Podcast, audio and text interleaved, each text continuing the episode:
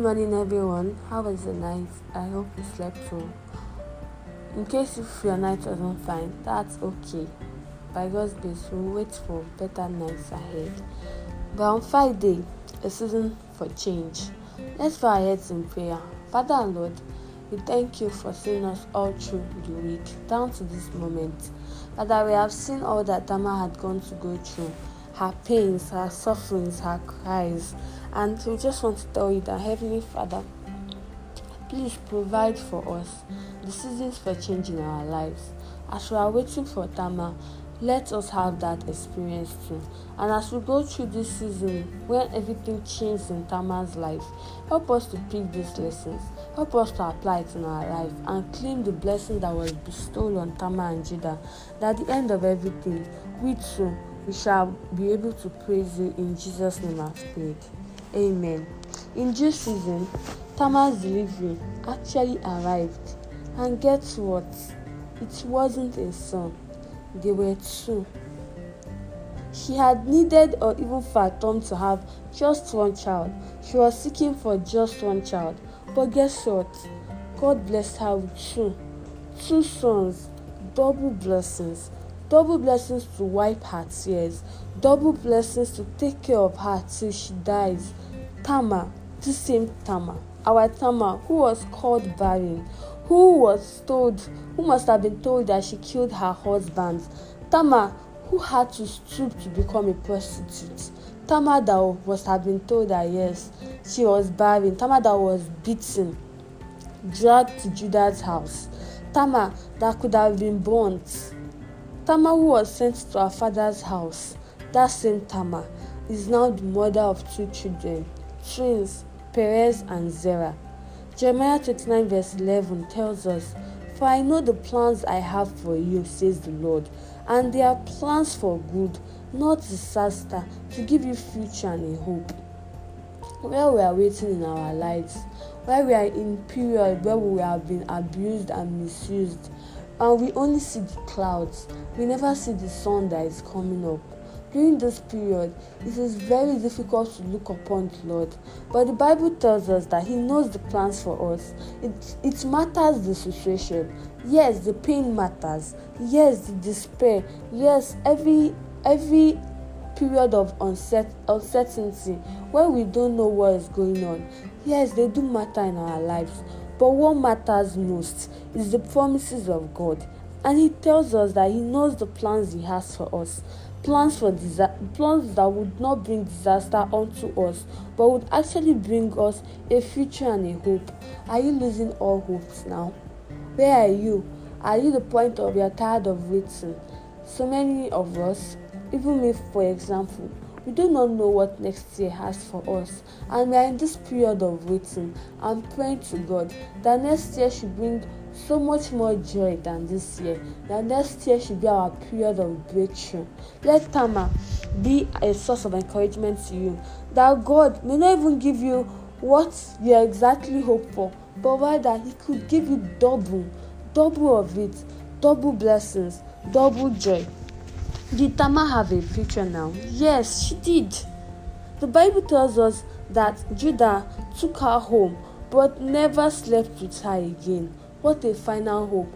Do you know how it feels for someone who has been abused and exploited sexually to be actually to be left free?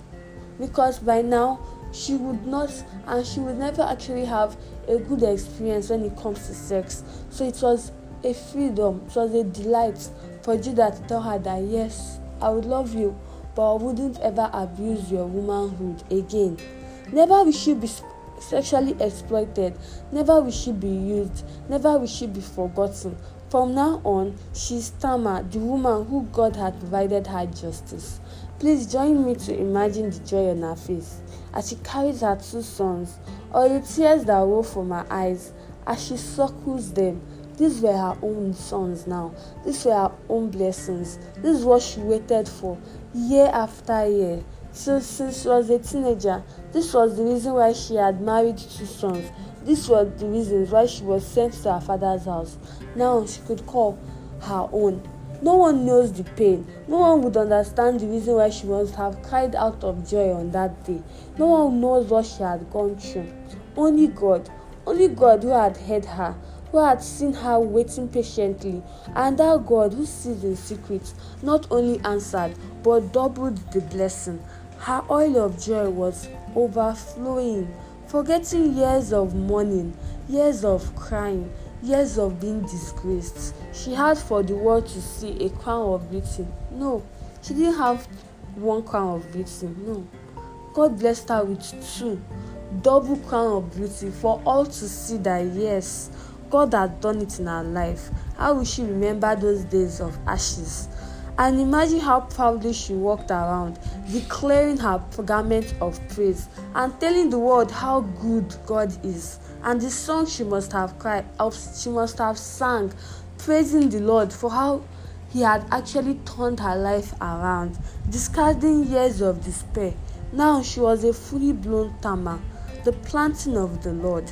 And let's be honest, who would look at the life of this beautiful and graceful date palm and not glorify God in her life? Everyone who sees her now would thank God for her. Everyone who had laughed at her would see her and say that yes, this girl had this woman, sorry, is favored. That is what God can do in our lives. God can turn our lives around. God can turn a woman who was said to be cursed to become a woman who is now favored. It is the Lord's doing and will always be marvelous in our lives. No matter what we go through, we should know that yes, God can turn around our lives. It doesn't matter what people have said, it doesn't matter how our story can be said to be over, it doesn't matter what other people options or what other people have been telling us to do or not do.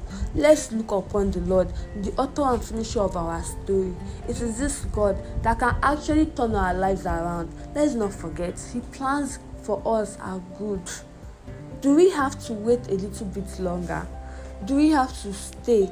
Do we have to hope a bit more? Just a bit more to see what God will do in our life when blood rose for Israelites, when he stood upon them, there was no kingdom that could defeat them as long as they obeyed his command. It is very important that we should wait a bit longer. The blessings of the Lord actually bringeth no sorrow. So it is very important that we should stay.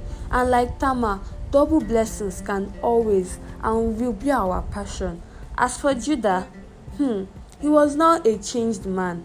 He actually went back home and he reconciled with the father, with his father and his family. Taking up the responsibility, he healed his, he led his family during the famine to Joseph, and at Jacob's deathbed, he blessed Judah. In Genesis 49, verse 8, Jacob told Judah that your brothers will praise you. You will defeat your enemies, and all your relatives will bow before you. Judah had always had pride, ran away from shame in order to keep his reputation and respect. But with the touch of a Tamar in his life, it had led him to repentance, and from his blessings, we would see tomorrow in conclusion how Tamar and Judah did not fathom cannot fathom and will not fathom to resurrection morning the extent of the plans God had for them. This can be our testimony. This can be our own. If we can wait a bit longer, this can be ours actually. If we can decide to wait a bit longer, to repent of our sins, and to decide to obey the Lord and wait for Him, being patient. Patience is not in the amount of time you are waiting, but in the attitude and the behavior that you display while waiting. So, like I said, these testimonies can be ours actually if we can dare to be a Tamar and also be pent like Judah. Let's pray. Our Father and Lord, we thank you, Heavenly Father, for the way you have showed us just a bit of the blessings that you had bestowed upon Tamar. By tomorrow, we would be exploiting the and exploring the full height of it all. But Father, we just want to thank you, oh God, for all the mercies and the love that you can bestow upon an individual.